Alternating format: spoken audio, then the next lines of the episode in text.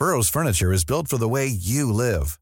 From ensuring easy assembly and disassembly to honoring highly requested new colors for their award-winning seating, they always have their customers in mind. Their modular seating is made out of durable materials to last and grow with you. And with Burrow, you always get fast, free shipping.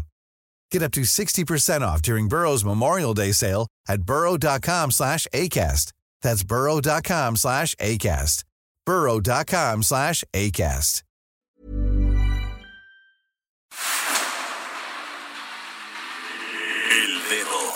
La llaga.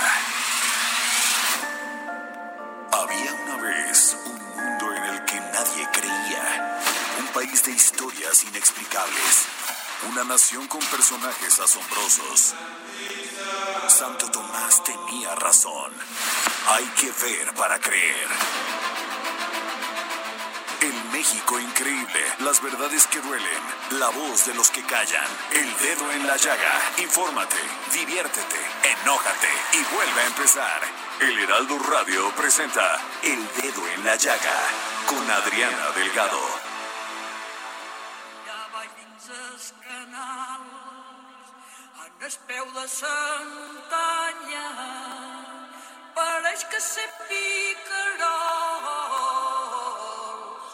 Suau si es mou sa manada.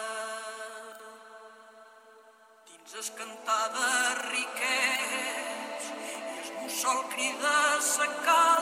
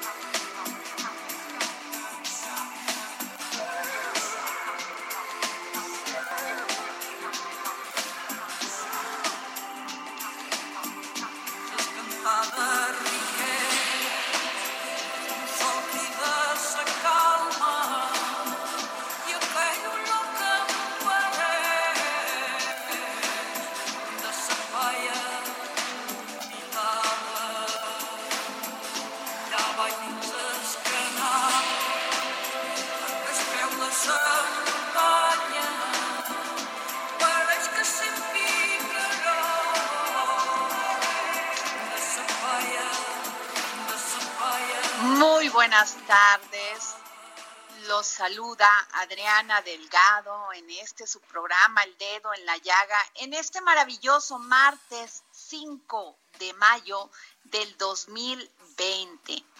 Y está usted escuchando La Puerta del Cielo, que forma parte del primer sencillo del séptimo álbum de Enigma, que fue usado en la televisión alemana como una sintonía musical por el canal de televisión digital Festival en su retransmisión deportiva de los Juegos Olímpicos de Beijing del 2008. Y sí, es esta puerta del cielo de Enigma es un proyecto musical creado por Michael Cretu en 1990 y Enigma ha sido nominado a varios premios importantes de la industria musical, tales como el premio ECO al mejor grupo de rock pop, al mejor artista masculino, al mejor video revelación y al MTV Video Music, Music, Music Award por elección de los televidentes. Gran pieza, ¿no, Jorge Sandoval? Gran, gran grupo, gran pieza, Adriana Delgado, este grupo siempre con temas esotéricos, místicos y sus letras tan, tan crípticas, pero grandes arreglos vocales y musicales, sin lugar a dudas. Maravilloso, Jorge. La verdad, te, fíjate que escucharlos a ellos, independientemente que tienen, pues, tonos agudos, fuertes entre rock y el pop, siempre me relaja. O sea, y lo quise poner hoy porque pues esta semana no es fácil para, para los mexicanos y mexicanas. estamos en la cúspide, dicho por las autoridades de salud, en la cúspide de esa curva o aproximándose a la, a la cúspide de esa curva de contagios. Esperemos que no sea tan grave que la que nos podamos recluir en nuestra casa, que tomemos las medidas sanitarias correctas, higiénicas también, y que cuidemos a nuestra salud y que cuidemos la de los otros. Efectivamente, y aprovecho entonces para saludar en su casa, que esperemos que ahí se encuentren, a todos nuestros amigos de Monterrey, el Estado de México, Morelos, Tlaxcala, Querétaro, Guerrero, Puebla, Hidalgo, por supuesto la Ciudad de México a través del 98.5 de su FM, nuestros amigos de Guadalajara, Nuevo Laredo, Tampico, Tijuana, Villahermosa y Acapulco, y en los Estados Unidos a la ciudad de McAllen y a la ciudad de Bronzeville. Oye, déjame decirte, Jorge, perdón que te interrumpa, porque sí me emociona. Estoy recibiendo WhatsApp de McAllen, Texas. ¿Qué tal, eh? Que nos escuchan, que nos escuchan muy bien y que pues valoran mucho recibir esta señal y recibir a todos nuestros compañeros del Heraldo.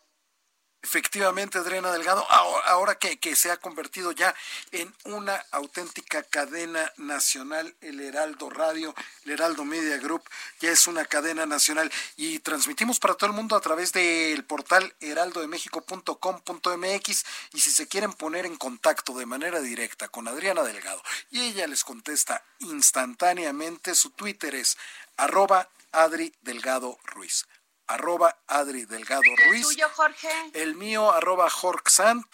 Y también si se pueden poner en contacto a través de un mensaje, un, mensaje de voz con Adriana, márquenle a su línea de WhatsApp que es el 55 25 44 33 34. Muchísimas gracias, Jorge. Y bueno, Jorge, este, pues sí me da mucho gusto que ya seamos una cadena nacional y que vayamos por más, porque lo menos que se nos ha quitado con esta pandemia al Heraldo Media Group es la emoción y la pasión por seguir trabajando todos los días y por llevar la mejor información y el mejor trabajo periodístico de un medio. Efectivamente, el periodismo, qué importante en estos tiempos tan oscuros, Adriana. Claro, porque informamos, ayer informamos por estos micrófonos, pues este, este triunfo que tuvieron el, este, pues todas las autoridades de salud, los doctores, enfermeras, todos los que trabajan en este, en este maravilloso sector, que además pues son los que están dando la lucha en estos momentos sobre el tema del plasma, Jorge que pudieron salvar a una persona que, que, que, se contagió de coronavirus, pero que además tenía diabetes, tenía una serie de problemas y que por medio del plasma. Luego yo creo que hay que repetir esa entrevista, Jorge, en, nuestros, en nuestro podcast para que mucha gente pueda escucharlo, porque estos, estos independientemente si el cofre, eh, COFEPRIS lo, lo, este, lo autorizó o no, son hallazgos muy importantes que salvan vidas.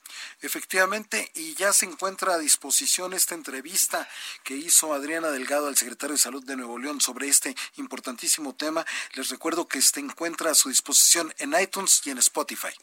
Así es, Jorge. Y no dejen, por favor, de seguirnos por la línea del Heraldo, el heraldo.com.m, el heraldodemexico.com.mx, Jorge, porque ahí tenemos una línea muy importante y un micrositio dentro del Heraldo que donde usted va a poder encontrar todo, todo, todo lo referente al coronavirus para que no siga las fake news, porque luego las fake news, las fake news lo único que genera es, es estrés, y muchísima incertidumbre. Y eso pues genera más miedo, Jorge. Efectivamente, Adriana Delgado.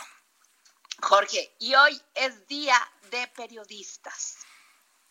Día de Periodistas y ya se encuentra. De los grandes periodistas que han hecho su carrera de manera profesional, entregando su pasión y su emoción, porque este, este, esta, esta profesión, Jorge, es compleja, es a veces dura, es poco agradecida, muy cuestionada y realmente la gente que nos dedicamos a ella generalmente somos gente decente y responsable.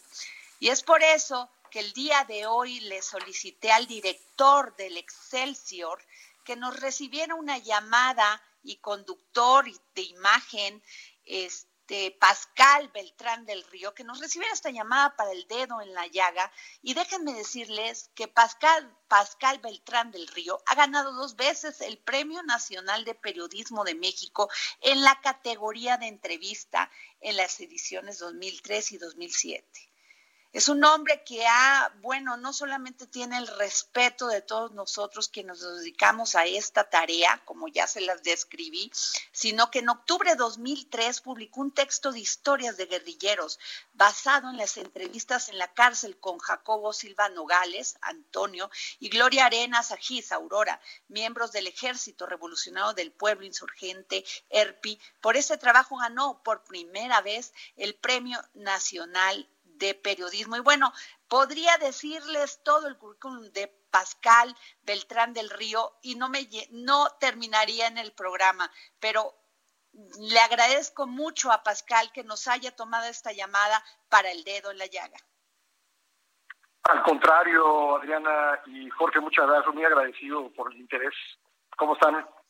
Muy bien, Pascal, gracias, porque para mí es muy importante tener tu sentir, tener tu opinión de lo que has escrito y muchas veces has mencionado de lo que decía don Julio Cherer García, tengo la certeza de que no hay un hombre más libre que un reportero.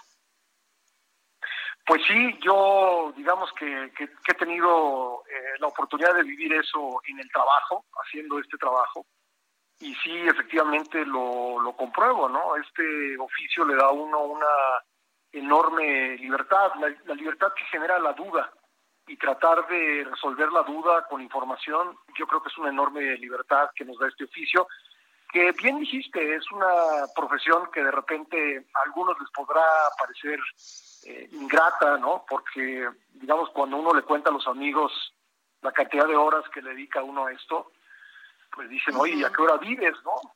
Pero bueno, pues esta es nuestra vida, esto, esto es lo que escogimos, es lo que nos apasiona, es lo que nos llena. Y bueno, pues eh, sí tenemos que eh, dedicarle muchas más horas a este trabajo del que otras personas dedican al suyo, pero nos gusta hacerlo. Y entonces pues no lo sentimos tan pesado como podría parecer a los ojos de otras personas.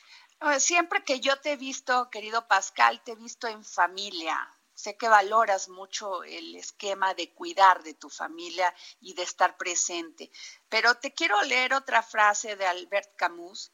Para la prensa como para el hombre, la libertad solo ofrece una posibilidad de ser mejor.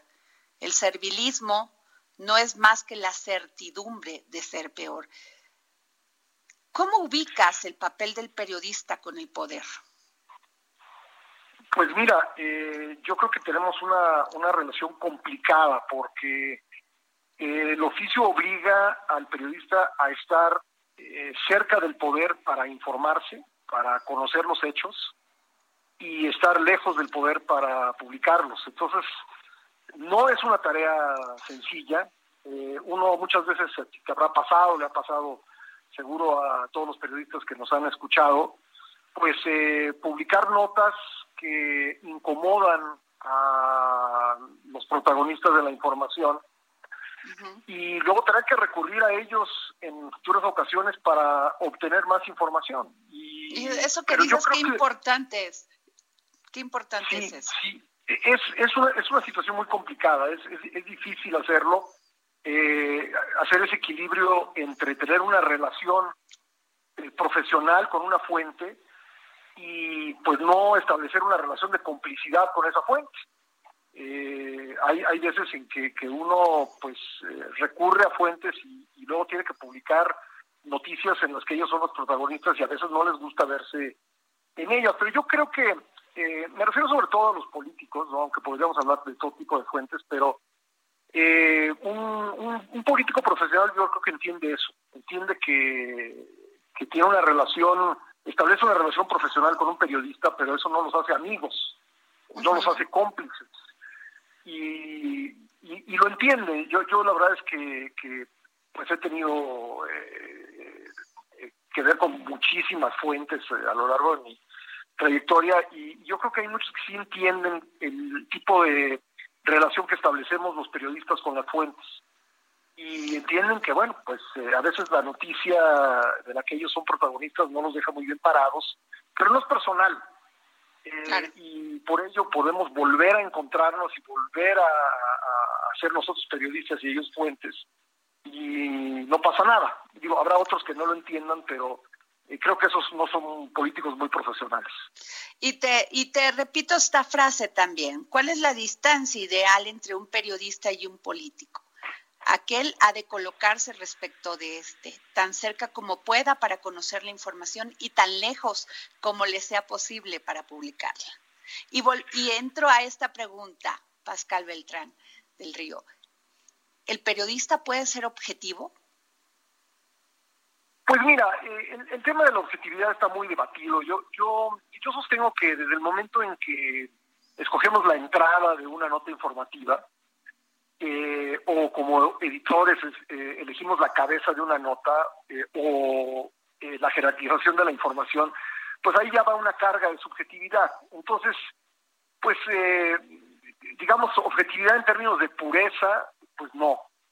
Eh, yo más bien a lo que aspiro es al, equilibrio, lo que trato de poner en práctica es el equilibrio. Eh, la, el rigor de la información, eh, el dato concreto, pero digamos, en, términos de pureza, la objetividad no existe, ¿no? por lo menos yo, yo creo que no existe. Y vendría esta, a esta frase, Pascal, el periodismo es una pasión insaciable que solo puede dirigirse y humanizarse por su confrontación descarnada con la realidad. Gabriel García Márquez. Pues sí, eh, además tú lo conociste, ¿no?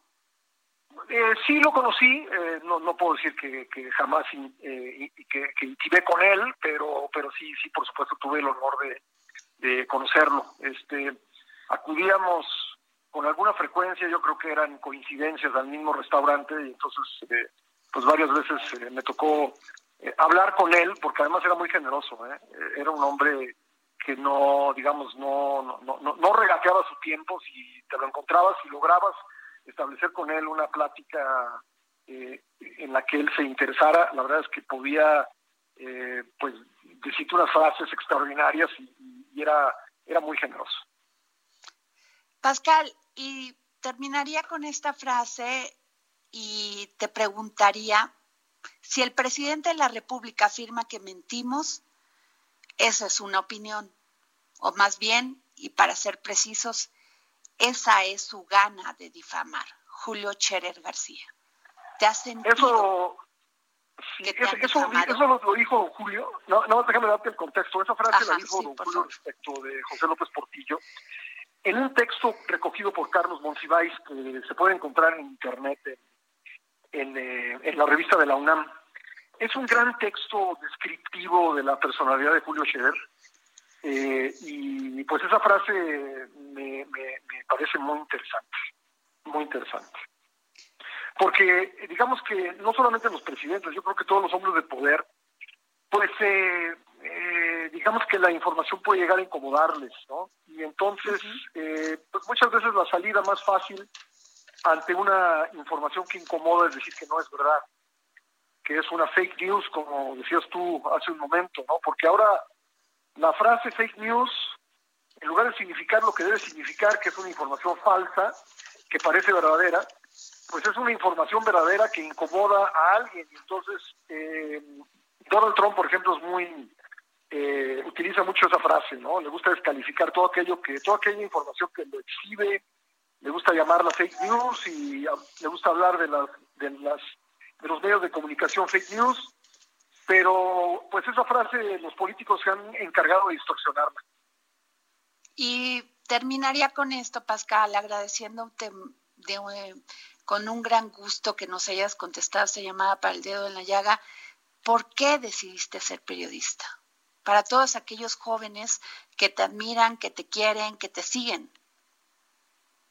Mira, por una serie de circunstancias, en, realidad porque necesitaba yo ganarme un dinero cuando estaba yo estudiando en la universidad en Estados Unidos, eh, que finalmente no pude concluir ahí mis estudios, tuve que regresar a México, y trabajé en una estación de radio.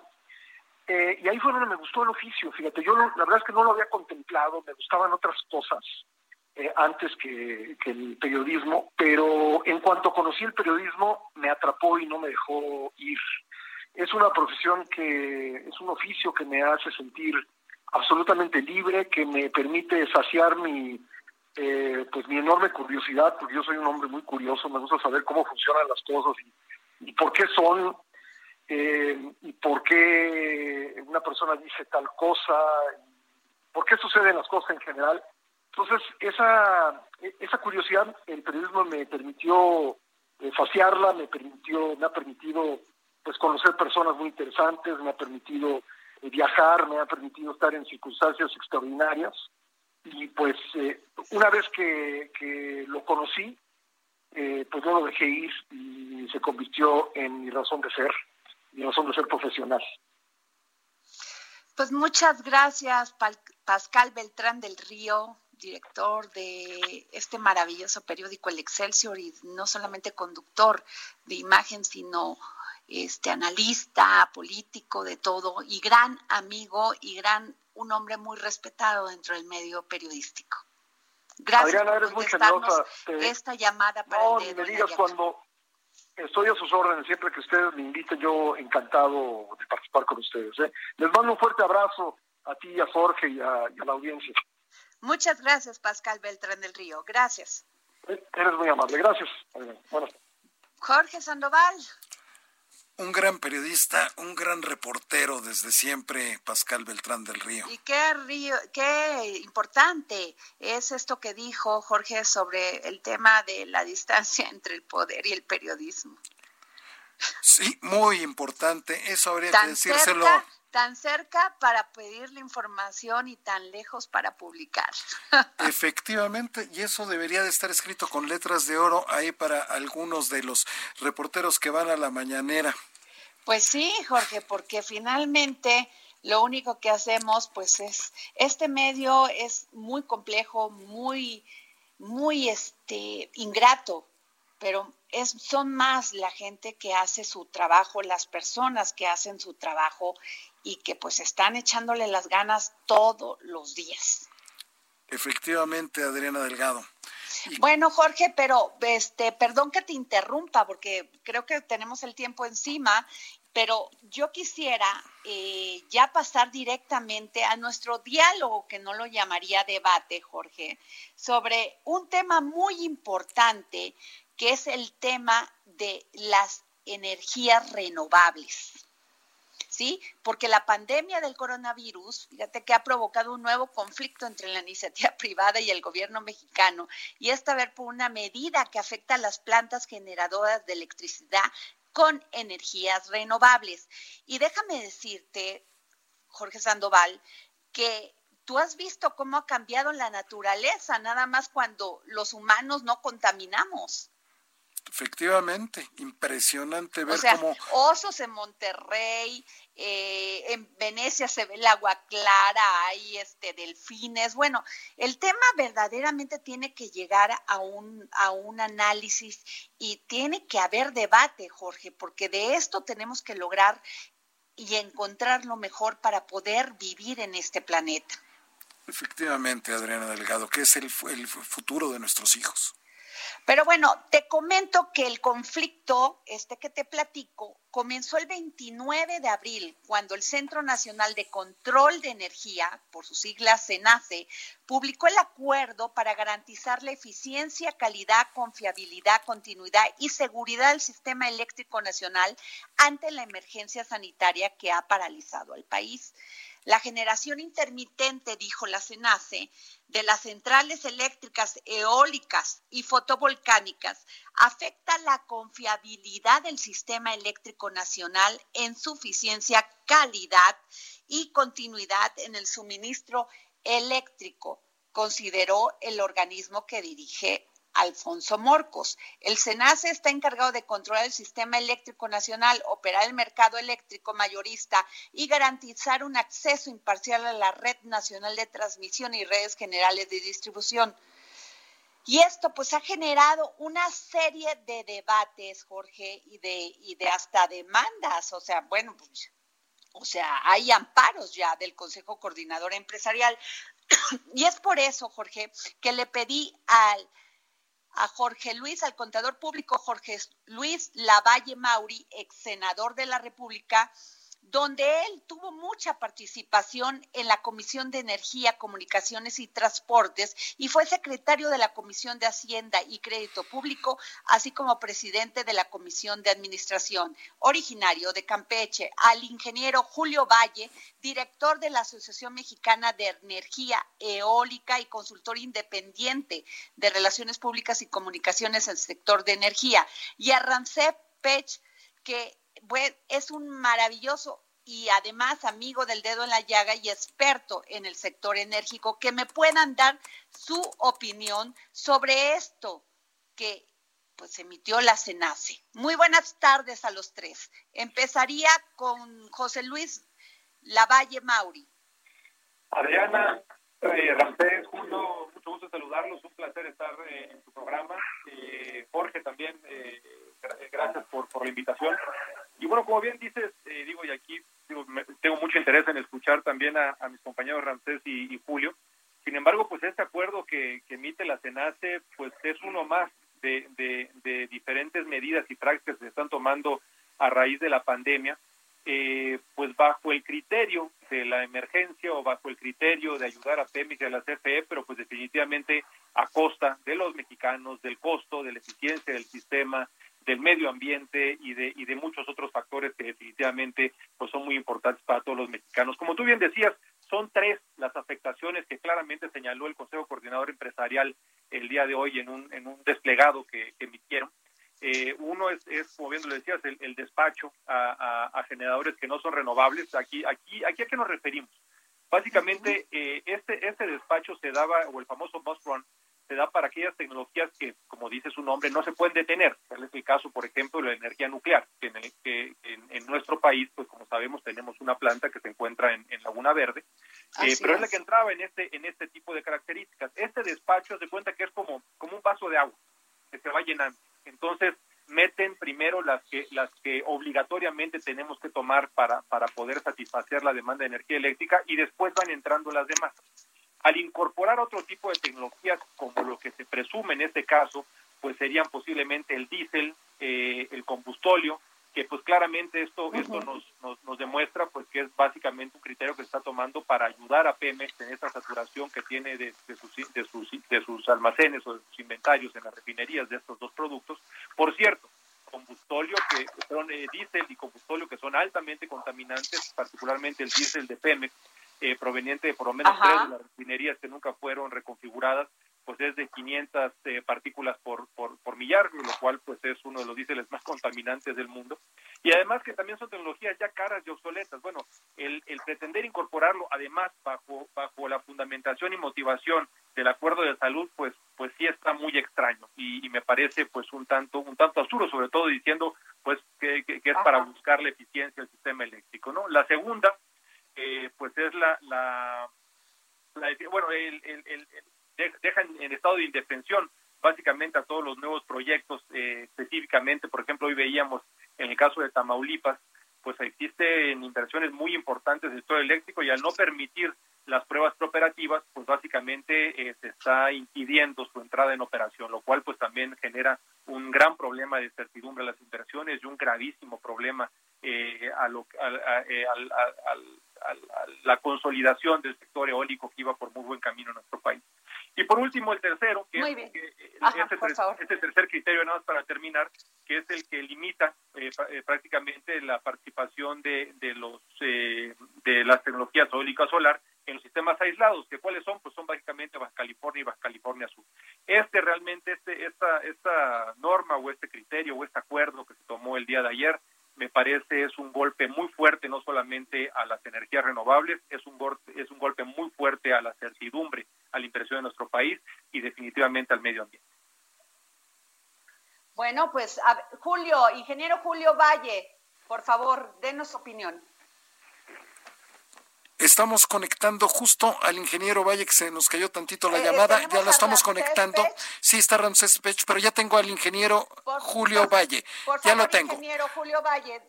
Ahí está el ingeniero. puede dar su opinión sobre esto que dijo la CENACE? Hola, perdóname, no, no escuché bien la pregunta. Ah, bueno, es que estábamos hablando de esto que dijo la CENACE sobre que, que pues va a parar todo el tema de energías renovables.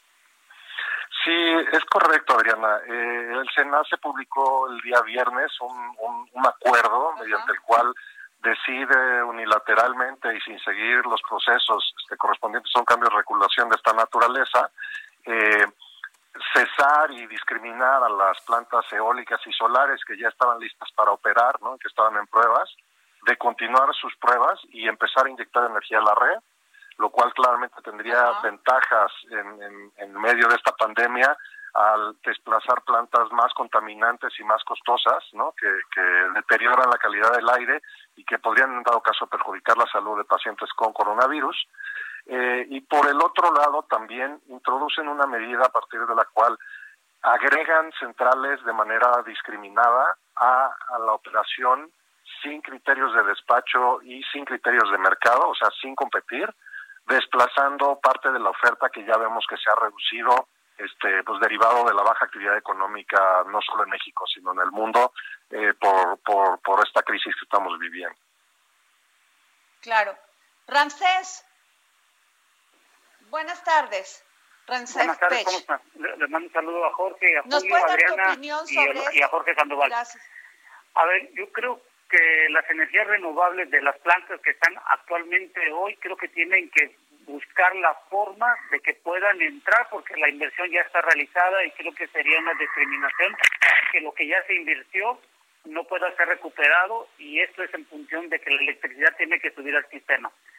Lo que hay que dejar bien claro hoy en día es que la Comisión Federal de Electricidad no es quien determina quién se va a interconectar a las líneas de transmisión, sino es el SENACE. Y el SENACE tiene un gran inconveniente hoy en día porque las redes de transmisión que fueron entregadas en su momento, cuando el SENACE tomó toda la infraestructura y el balance de, energía en el país, nos hemos encontrado cuando uno va y presenta proyectos y de acuerdo a los estudios que se tienen que realizar el SENACE para que den el permiso de interconexión, se tiene que hacer ya sea una, una inversión en una línea nueva o se tiene que invertir en el sistema de transmisión actual colocando nuevas eh, subestaciones o cualquier punto de, la infraestructura que ayude a mejorar la transmisión de la línea. ¿Qué es lo que está diciendo esto? Que en México las energías renovables no van a tener un futuro a mediano ni largo plazo si el gobierno actual y los futuros que vienen no se plasman en el sentido de programar inversiones en infraestructura de líneas de transmisión. Muchos de los nuevos proyectos hoy en día se están volviendo inviables porque le están solicitando los estudios que pide el SENACE en el segundo estudio, en donde se eh, evalúa qué es lo que se requiere para interconectar, les están solicitando muchos de sus proyectos hacer una línea independiente de la actual que está. Y eso automáticamente, cuando hacemos un cálculo de la inversión, ya no se puede recuperar la inversión en los tiempos que habíamos programado pues creo que la, la parte fundamental hoy en día de los futuros proyectos creo que tiene que haber una concordancia entre la administración actual y las futuras y eso se debe basar en un plan de largo plazo del país, no seccionales, sino de largo plazo, en donde se pueda hacer en acordancia con las energías y cumplir con lo, con lo que hemos nosotros suscrito a nivel mundial sobre la transición energética, de ponerse, de poder incorporar al sistema nacional eh, nacional de electricidad las energías renovables. Si no hacemos esto, nosotros en el año 2050 vamos a ser el único o, los, o el último país que va a tener una transición energética, como hoy lo están haciendo muchos países, de tener energías baratas o materias primas baratas o de, de recursos naturales. Ramsef, les pediría a los tres, a Jorge Luis Lavalle Mauri, a Julio Valle y a Ramsef Pech, que me den para poder este, este espacio para ir al corte, ya saben cómo es la guillotina de la radio y regresar con ustedes en este diálogo, pues que es más diálogo que debate. Muchas gracias y vamos a un corte, Jorge Sandoval. Es así, esto es el dedo en la llaga con Adriana Delgado. Vamos a una pausa. Sigue a Adriana Delgado en su cuenta de Twitter arroba Adri Delgado Ruiz.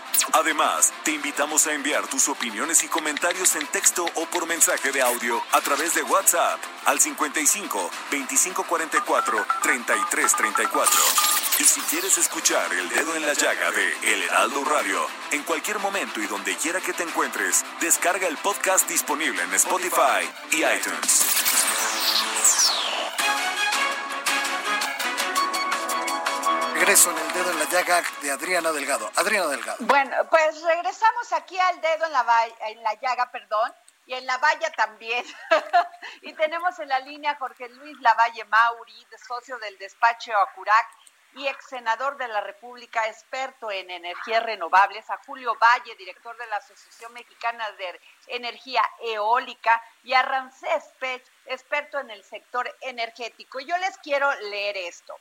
De acuerdo con el documento que emitió la CENAS, el gobierno federal considera que la generación intermitente de las centrales eléctricas eólicas y fotovolcánicas afecta la confiabilidad del sistema eléctrico nacional en suficiencia, calidad y continuidad al sistema eléctrico, por lo que durante la pandemia del coronavirus las plantas fósiles como termoeléctricas tendrán prioridad para despachar energía.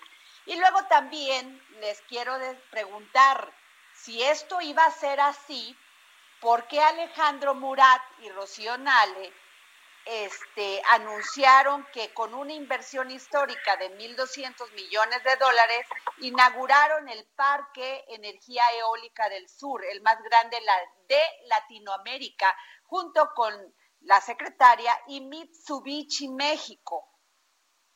Ahí ya no entendí. ¿Me pueden explicar los tres? ¿Con quién empezamos? ¿Con Ramsés? Adelante, adelante. ¿Ramsés? adelante. Este, mira, lo que hay que entender es lo, es lo siguiente, a ver. Y lo que está dando, diciendo el SENACE es lo siguiente, lo que llaman, lo que llaman que es que, que, son plantas que se van a conectar en un momento dado que la demanda se incremente y están eh, sustentando que si la demanda se o existe un pico, la, la parte eólica o solar no pueden ayudar a ese pico a, a la energía necesaria. Yo creo que desde un punto de vista técnico el SENACE puedo decir que está, está bien, pero hay que no hay que dejar ir pensando que esta parte del COVID-19 va a pasar. Lo importante es cuál va a ser la planeación de largo plazo que van a dar para las energías renovables en el sentido de que si no hay líneas de transmisión donde puedan esas colocarse y puedan ayudar en, este, eh, en la transmisión de la energía, lo que están dando a entender es que a mediano plazo, para hacer un proyecto de energías renovables con solar eólica, número uno, tiene que construir una línea alterna para que tú puedas tener la capacidad de tu planta que genere al sistema nacional. Y número dos, lo que están diciendo es que ya tienes que estar invirtiendo en el almacenamiento de la energía por medio de baterías. La pregunta es, los costos que cuando hicieron las subastas, que tuvimos de 20, 30 dólares el mega, esos costos se van a tener que incrementar y van a estar superiores de los 50 a los 60. Entonces la pregunta, ¿cuál es el caso de que lo que se ha realizado anteriormente hoy en día ya no se esté dando continuidad. Esto es lo más preocupante porque lo que queríamos hacer es que las energías renovables no queman combustibles, no utilizan eh, eh, eh, ni combustible, ni carbón, ni nada que se asemeje a la combustión. Entonces, ¿cuál fue el caso? Pues sí, Jorge Luis Lavalle Mauri, por favor.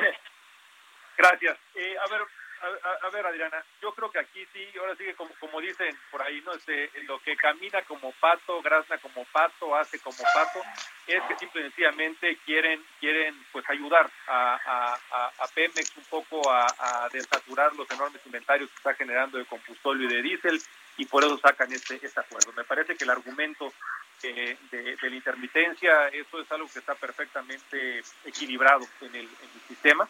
Y, y, sí me parece me parece un tanto un tanto absurdo que hayan tomado esta e, e, esta medida que esta medida que toma el SENACE pues va un, poco de la mano con esta política que se ha tomado desde hace tiempo no solamente por el SENACE sino por la misma CRE y otros órganos reguladores eh, que son pues tomar acciones para favorecer a Pemex. Acabamos de verlo en el caso de la CRE por ejemplo con el nuevo criterio que tomaron para para para para el, para el tubo para el para el diésel su trabajo azufre eh, también para favorecer el, el, diésel que produce Pemex, que no es de un trabajo sufre, este, como decía hace un momento, eh, o este supuesto que ocurrió hace, unos, hace unas semanas que, quedó en rumor, pero pues al final del día pues se veía también como, como la historia del pato, de que solamente se iban a autorizar temas relacionados con Pemex, con la CFE. Me parece que, se están equivocando, o sea, fortalecer a Pemex CFE no, no es convertirlos otra vez en un monopolio, no es a costa de la salud, del medio ambiente y, del, y de la economía de los mexicanos, no, no debe llegar hasta ahí.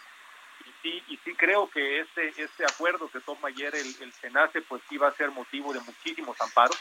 Creo que, va, creo que se está perjudicando de manera muy importante a este sector eh, particularmente yo te diría pues ese gran impulso que traían las energías eólicas, la que traía la que, traía la energía fotovoltaica, pues sí me parece que se va a ver la energía solar me parece que se va a ver eh, eh, pues pues seriamente dañada al menos la, certidumbre para invertir en ese sector y, pues creo que, pareciera que México pues va en contra del resto del mundo.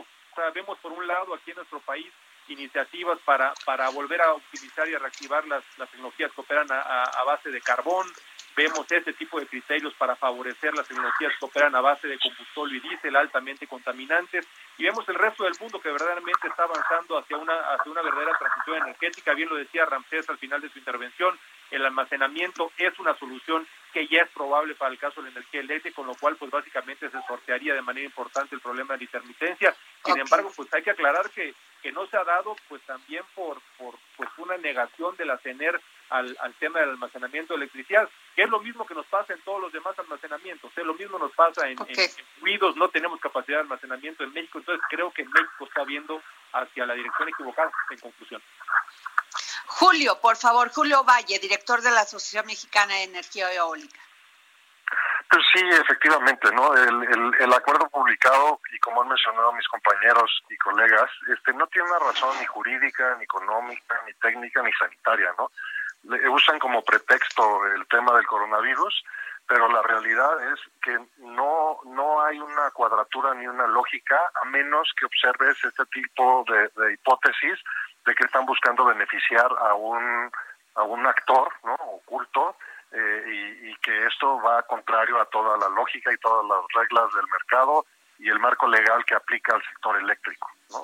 Eh, en la medida en la que este tipo de acciones no están ocurriendo aparte durante una parálisis económica, pues no ayudan a abonar en términos de la confianza a los inversionistas y claramente atentan al Estado de Derecho, lo cual va a ayudar en el proceso de recuperación, el cual vemos este cada vez más complicado.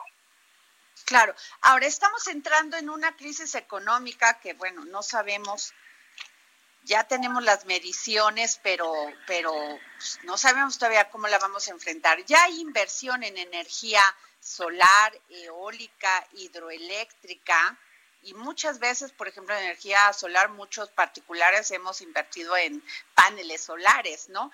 Yo le quisiera preguntar a Julio, voy a empezar con él, sobre Julio, del Julio Valle, ¿Qué piensa de esto? ¿Qué va a pasar con las inversiones, no solamente que han hecho las grandes corporaciones como Mitsubishi y muchos grupos, sino también los particulares en especial? Pues mira, yo creo que las inversiones este, las apuestas que han hecho todos estos grupos y los particulares por las, por las energías renovables se mantienen, ¿no? O sea, no, no es no estamos haciendo una apuesta porque porque tengamos una fe ciega y sin argumentos en estas tecnologías no está probado que son una solución una solución no solo a los problemas de suministro eléctrico en el mundo sino a los temas de cambio climático y a los temas de calidad de aire. Y en ese sentido yo creo que la, la, la apuesta es muy clara y es muy correcta no tenemos que seguir hacia allá. Aquí el punto es que exista una política energética que realmente abrace estas tecnologías y que las fomente como estuvo sucediendo en sexenios anteriores, ¿no? Eh, y es una cosa que vemos en todo el mundo, no es no es un tema de izquierdas o derechas. Todo el mundo está apostando por energías renovables y en México parece que vamos en sentido contrario.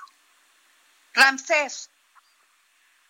Bueno, lo que de las inversiones, las que ya se realizaron, hay que ver en qué tanto les va a afectar a mediano plazo. Hemos de recordar que el COVID-19 debe determinar más o menos iniciar las actividades a partir del mes de, a la mitad del mes de junio, principios de julio en México. Eso tenemos que tener en cuenta que si el acuerdo que se firmó el día 29 de abril continúa en la misma tendencia por el resto del año, creo que esto nos está desinhibiendo las inversiones y les va a costar más trabajo a las a las plantas que hicieron la inversión en la parte eólica o solar.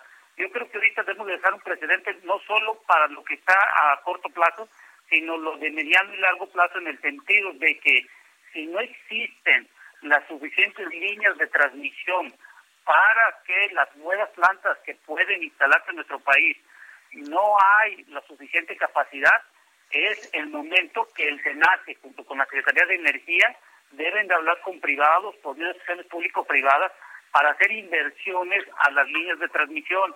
Hay que recordar que las líneas de transmisión no son de la Comisión Federal de Electricidad, son de la Nación y por medio de un contrato que existe entre el Senado y Comisión Federal de Electricidad, hay un acuerdo del mantenimiento y la operación de la Comisión Federal de Electricidad. Esto es importante dejarlo bien claro porque las líneas de transmisión son abiertas y no debe de haber ninguna restricción. Y la única restricción que hay es cuando el Senado hace los estudios y dice que no puede subir esa capacidad de la planta. Hay que empezar a planear cómo sí se puede hacer teniendo nuevas líneas de transmisión, pero que no sean sustentadas por los nuevos proyectos de energía eólica o solar, porque si no, ya no tendríamos una generación de electricidad entre 20 y 30 dólares y no la tendríamos entre 70 y 80 dólares porque tenían que incorporar una nueva línea y almacenamiento de energía. Qué barbaridad. José Luis Lavalle. Jorge Luis Lavalle. Gracias, Adriana. coincido plenamente con, mis compañeros y, bueno, este, este, y este tema, pues yo sí creo que va a tener una afectación eh, directa. Es algo que, que tendrá que aclarar de manera muy importante el Senate. Este tipo de cambios unilaterales, pues vaya, todas esas inversiones no son inversiones que se recuperen en un mes o en un día, o sea, son inversiones que su promedio de recuperación, pues fluctúa entre los dos, tres y siete o diez años, no menos de eso y, pues sí, sí me parece que estar jugando de esta manera con la certidumbre eh, es, es, un golpe muy fuerte a la, a la, a la, a la, a la certidumbre y a las inversiones. Veo, pues, veamos un caso específico, uno, uno de los digamos, de los estados, digamos, donde se ha generado las inversiones más importantes en energía eólica, usa que estamos platicando también con Julio, es el estado de Tamaulipas. Tamaulipas tan solo en este momento trae cerca de casi 900 megas que se están que se están poniendo en, marcha. Estamos hablando de una inversión pues que debe ser superior posiblemente a los 1.200 millones de dólares. Y pues que les digan que, que hoy por este segundo, el, el punto número dos, que, que, no se pueden hacer las pruebas operativas y no pueden iniciar operaciones, pues compromete sus contratos, compromete a sus usuarios, compromete a ellos como generadores, compromete sus empleos, o sea, es, es verdaderamente un tema, insisto, perdón por manejar esta palabra tan, tan a menudo, pero es, es absurdo verdaderamente lo que, lo que está pasando en el Senado en este daría un minuto para que nos dieran su conclusión de esto y qué se puede hacer pros contras. Este empezaría por por Rancés. Bueno, lo que dejándolo en conclusión es lo siguiente, necesitamos hacer inversión en líneas de transmisión y si la administración actual o la futura no van a tener dinero suficiente, hay que ir planeando cómo lo podemos realizar porque sin líneas de transmisión no importa si salemos demasiadas plantas de energía eólica solar, si estas no pueden estar en el sistema nacional de nacional de electricidad. Y lo y lo segundo, hay que entender que no podemos regresar a las plantas de combustóleo en el sentido que anteriormente habían 45 plantas en nuestro país y actualmente la Comisión Federal de Electricidad tiene alrededor de entre 11 y 15 plantas que están combinadas entre gas natural, diésel y sobre todo la utilización de combustible. Si nosotros no hacemos una planeación de largo plazo, no quiero pensar que en el 2040-2050 sigamos utilizando eh, materia prima fósil para poder generar electricidad. Eso es lo que quisiera dejar en Muchas gracias, Ramsés Pech, experto en sector energético. Voy con Jorge Luis Lavalle Mauri, socio del despacho Acuri y ex senador de la República, conocedor de estos temas. Gracias, Adriana. Eh, bueno, yo yo coincido con, con Ramsés y yo lo que yo lo que te diría es que realmente yo creo que ante la actual circunstancia y ante pues la, crisis en general que se vive a raíz del, COVID en el, en el, mundo, no solamente en México, el gobierno realmente tiene que buscar hacer una reflexión clara de, de lo que de lo que quiere hacer en el sector, de su participación y de las políticas públicas que esté llevando a cabo eh, y entender sobre todo, por ejemplo, a la iniciativa privada de las inversiones en el sector energético como sus aliados no como un estorbo, no como, no como una competencia o no como un detractor. Yo creo que aquí, particularmente las dos empresas productivas del Estado, tanto la Comisión Federal de Electricidad como Pemex, requieren de aliados estratégicos en tecnología, en capital, en eficiencia, que nos permitan eh, pues tener a, a, México verdaderamente en el lugar que se merece y no y no en el que en el que posiblemente que estemos predestinados a, regresar, sino, no verdaderamente volteamos a ver lo que está pasando en el, en, el mundo. Eh, creo que creo que creo que eh, este tipo de, de, noticias o de acuerdos que están tomando los reguladores con una clara influencia del ejecutivo sobre la autonomía que ellos deberían de estar mostrando me parece que, que deben de hacer una clara reflexión y esperemos que lo hagan pronto porque el sector energético en México verdaderamente yo creo que está en riesgo. Muchas gracias, Jorge Luis Lavalle Mauri. Y nos vamos con Julio Valle, director de la Asociación Mexicana de Energía Eólica, con su opinión, para terminar. Gracias, Adriana. Pues para terminar, yo creo que la petición y que hemos venido reiterando es muy clara, ¿no?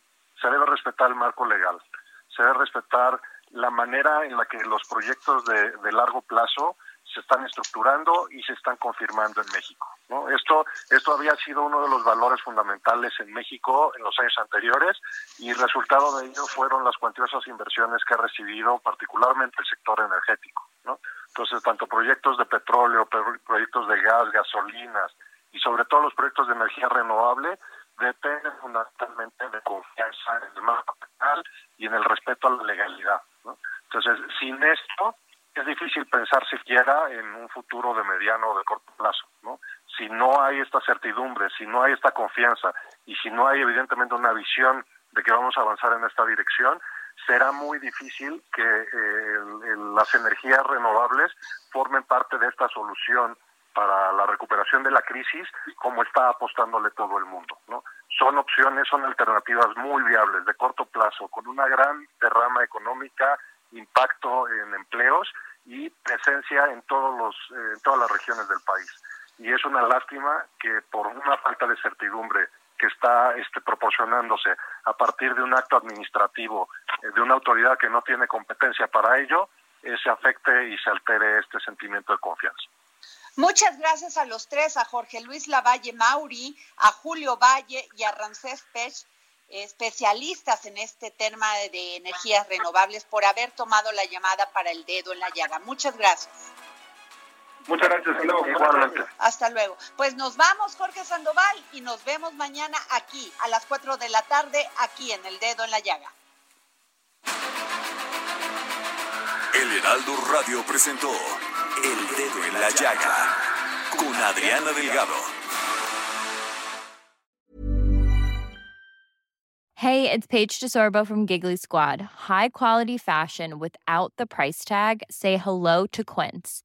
I'm snagging high-end essentials like cozy cashmere sweaters, sleek leather jackets, fine jewelry, and so much more. With Quince being 50 to 80% less than similar brands.